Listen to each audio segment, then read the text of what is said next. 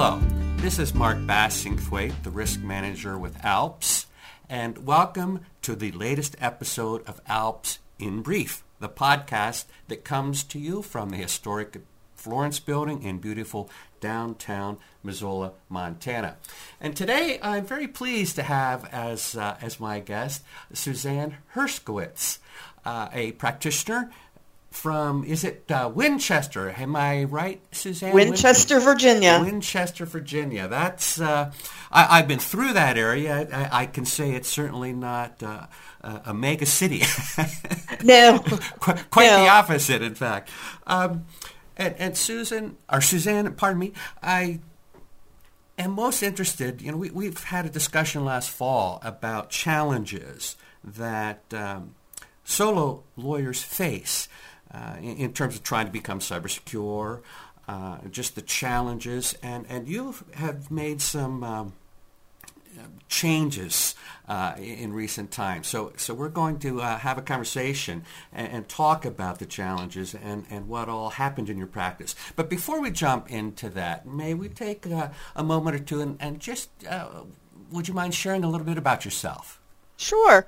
Um, I have been practicing law since 1986, but I am a bit of a nomad and I've moved around. So I'm licensed in four states, Texas, Florida, West Virginia, and then Virginia in that order. And um, this go round, if you will, I have been practicing solo since the end of 2004. Okay. Can we start um, maybe just sharing a little bit about you know the, the challenges you face in, in yeah. terms of technology as a solo practi- practitioner? Well, obviously, you know, as a solo, we don't have the same um, uh, financial ability that some larger law firms would have just by its size. Right. Um, I know that when I started going to uh, the ALPS ethics seminars, and you scared me half to death, I was working with a um, a local company and over time, I found that they couldn't keep up with what ALPS wanted us to do and then what the bar wanted us to do mm-hmm. um, as the cyber security threats seemed to become more and more real, um, not only for large companies, but for small little guys like me as well. Yes. Um, so about a year ago, I jumped ship um, to a slightly larger company to handle all of my IT work um, and obviously a bigger monthly bill for that as well. Um, but it's meant doing an upgrade on um, everything from my router so that it was uh, had better encryption and was more secure, uh, upgraded computer systems so that I was using business computers, business laptops instead of, you know, just ones that I would buy at the big box store. Um, all kinds of things to make sure that I had more um, security just in the hardware, let alone the software. Right, right. You know, one of the things that I think about just in terms of responding to what you're, you're sharing here a little bit, uh, for me it underscores there's a difference between, and I, I, got a couple of planes up here in my head, but there's a difference between IT support and um, a, a, an IT service provider that, that can bring to the table additional security uh, practices, best practices into play. And, and you know, I, I think that's a, a real challenge uh, not only for, for solo practitioners, but uh, small businesses, even large businesses uh, struggle with that one at times. Uh, so I like hearing, for, as a risk manager, that, that you've made this jump to a company now that really not only can provide the IT support, but understands the needs of, of a lawyer in terms of, of uh, appropriate security and, and taking the steps to, to put that into place. May I ask sort of what what drove you to make this change? I, I hear that some of it is sort of the scare factor, but you know, I can scare people awfully well, and and I still find at times a lot of lawyers don't yet make that change. Was were there other factors in play? I mean, just what what drove the process for you? I I'm not. I I tell people all the time. I'm very risk averse um, in most things. Yes. And so I'd go to your seminar year after year after year, which I'm very grateful for, and I would talk to my IT person who kept saying, "This isn't going to happen to you. You're just a small fry out in Winchester." They're not going to come after you. Yeah. And you would recommend things and he would say I wouldn't need it. And the next year the bar would require it. Okay. Remember, I'm licensed in four states, so I'm getting this information from multiple sources, not just the Virginia State Bar. I'm getting it from other avenues as well. Right. And they're all saying the same thing and I'm, you know, I, I try to keep up on things. I've never been afraid of technology. My stepmom used to work in the field years ago. So, you know, even being, you know, up on technology, I realized I was falling behind. And it wasn't enough for somebody to say, we don't have to worry about that. When I could plainly see when I went to your seminars as well as one that the bar put on itself one year mm-hmm. that I definitely needed to look at some of this to the extent I could based on the size of my business. Okay, okay. I like that. One of the thoughts you you shared that I, I really appreciate you bringing up, and, and I hear this repeatedly.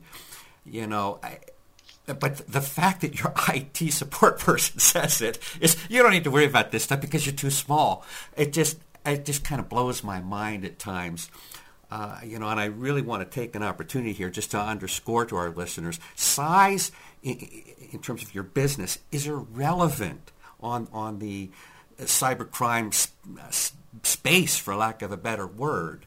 You know, in fact, I think smaller businesses, small firms, individuals in, in so many ways, and particularly lawyers because of the, of the uh, information, uh, valuable information that we, we have in our, our networks, uh, we're, we're really viewed as the low-hanging fruit and, and are specifically targeted.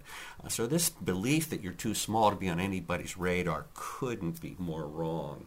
Uh, well, well, what also happened, yes, and and this is what my final decision to make the leap was. Okay, was a title company that I know, not a large one, yes. got hacked. Yeah, yeah. And they took forever to get their systems back because they didn't have the right backups. Interesting. Interesting. And I don't know what the whole scenario was as far as what they had to go through you know, if the FBI came, because I've heard that that can happen, you know, and other issues, but they're a title company. They run hundreds of thousands of dollars, right. you know, through their accounts at all times. And uh, that kind of woke me. Okay. You know, that a local a local company, yeah. not a big one, not a big named one, you know, with multiple branches, got hacked and the trouble they went through. Yeah. And I literally just within weeks had made the leap. would you say now, being on the other side of this, uh, with a, a, a bigger company, a better service, uh, as, as you've been talking about here, do, do you feel like the the journey has been worth it? Is the expense worth it? You know, are Definitely. you finding it to be tremendously more expensive? You, you it is more expensive, but it has been worth my peace of mind. Okay. There's this little pop-up that comes up periodically on the desktop that says, basically is a wave that says, "Hey, we're monitoring." You know, and once mm-hmm. a week they call me and say, "Can we?" pop in on your computers at about 7 o'clock tonight to do a system update and they update everything, you know, programs and um, they're always monitoring. I thought I had been hacked and they went, nope, it's just phishing, just delete it. Okay, yeah. You know, so I have that. And then, of course, they do the other end of things of, I don't know why we don't have any Wi-Fi and the connectivity is down. Can you guys fix this? You know, mm-hmm. they do that as well. But on the cybersecurity side, I find that, you know, they have like three redundant backups. Okay.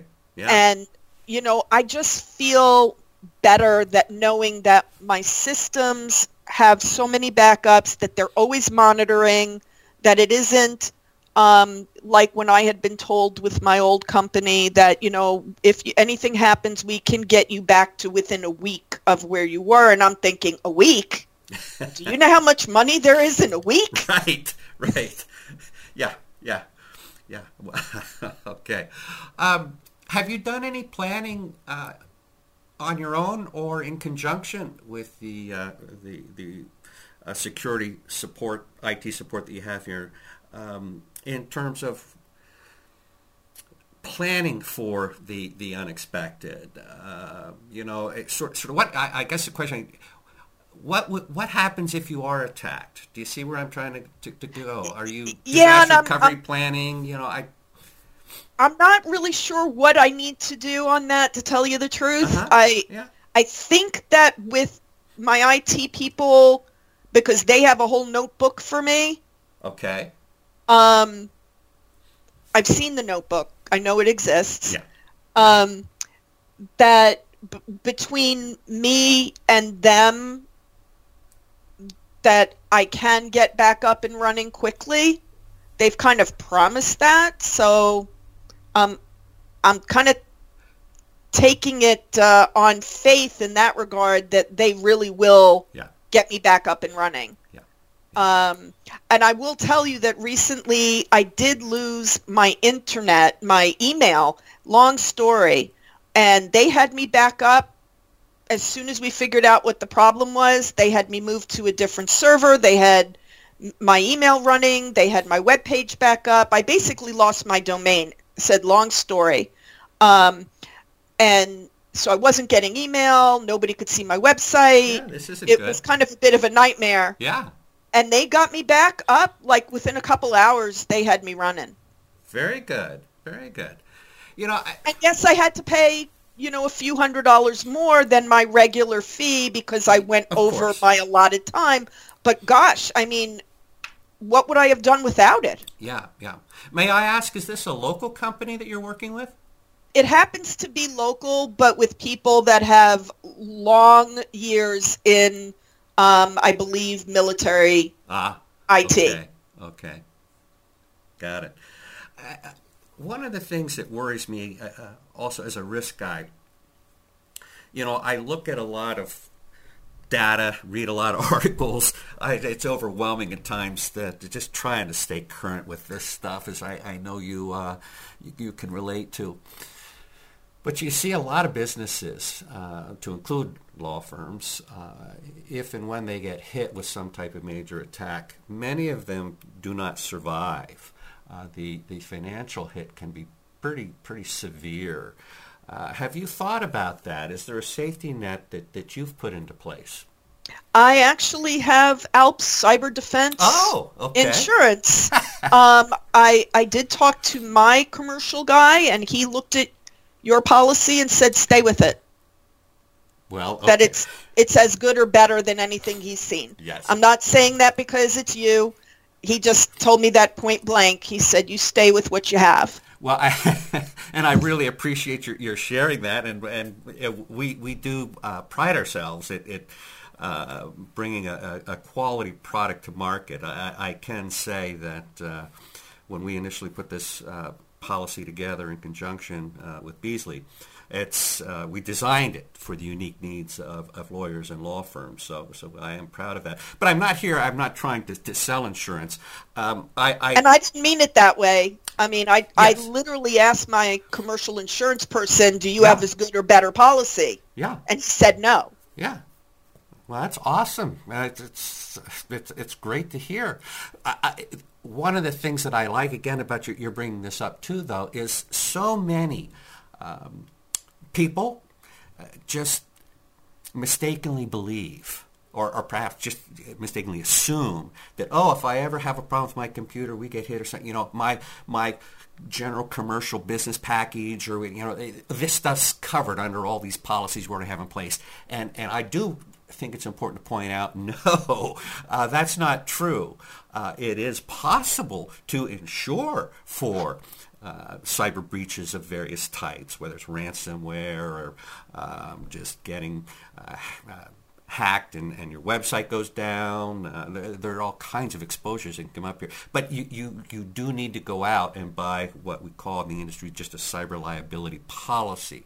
So for those of you out there listening, if, you, if you're not aware uh, that these policies exist, now you are. And, and please, if, if you don't have the coverage in place, I strongly encourage you to, to, to shop the market and see what you can find here because cyber breaches can be very, very costly. And do you feel like you've you've reached the uh, I don't know I guess the end of the journey, uh, or do you do you still feel you know I, it, that there's more to do? Oh yeah, um, I talked to my IT guy. I'm always sending him emails every so often. I'll read an article and say, "Do we have this? Do I need this? Should we talk about this? Uh-huh. uh-huh. And um, sometimes he says yes, and other yeah. times he says you're covered. Yeah, yeah. And, and what, what resources do you have out there? What what keeps you current? The same kind of thing, the CLEs, con- CLEs, bar? Uh, yeah, various yeah. bar things. Okay. I do like to read, uh, you know, various online materials that may or may not be law related. You know what what's new in tech.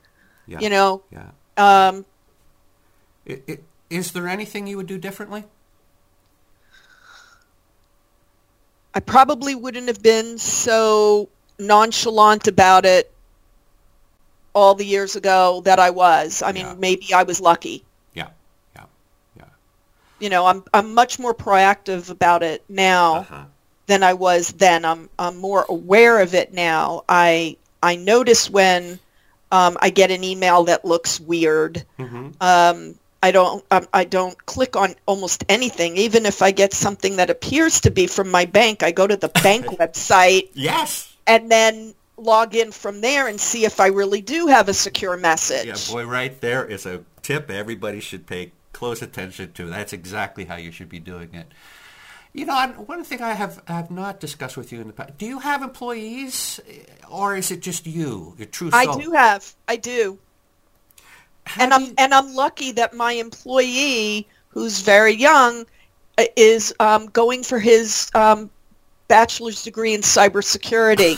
so I love it. Okay. So he's really um, up on all of that stuff, and yeah. and. Uh, sometimes I ask him for advice. Yeah. I'm like, what did you learn in school? Is there anything I need to know? Yeah. Um, but so I'm not dealing with someone who's cavalier about things there either. Right. And, well, and obviously the reason I ask is, and I just love the, uh, the your your story here of how this has all played out for you. That's just that's precious. But you know, so many people don't realize too that in, in spite of all of the precautions, the the uh, uh, IT service provider you're working with is you know, taking care in terms of VPNs and, and just patches and updates and doing all the wonderful things they're doing, you know, we all still have to realize that as users, we are sort of the weak link.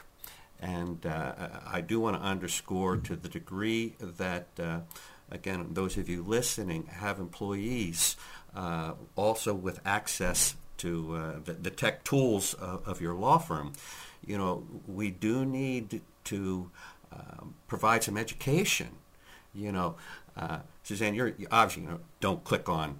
You know, you, you, you understand how to how to recognize a phishing attack. You know, we need to also train our employees how to recognize a phishing attack and, and you know, to delete things and pick up the phone and, and call the bank directly. Um, you know, it's, it's, it's a two-way street. You know, we have to work in partnership with the the uh, security companies that that, that, that uh, we're working with. So, uh, are any closing comment? Any final thoughts? No, I mean, uh, just that I recognize that it is an expense. Yes. Um, and you have to make maybe some adjustments somewhere else. You know, whatever Yeah. works for you, whether it means buying cheaper paper or finding a different vendor for for uh, uh, LaserJet ink. You know, to make up the difference in the money. Right. I don't know what you have to do to do it, but Yeah. I I do think it was worthwhile for me to know that I am maybe not bulletproof, but I'm certainly a lot safer than I was. Yes, yes. Well, I really appreciate your taking the time to, to visit with me today.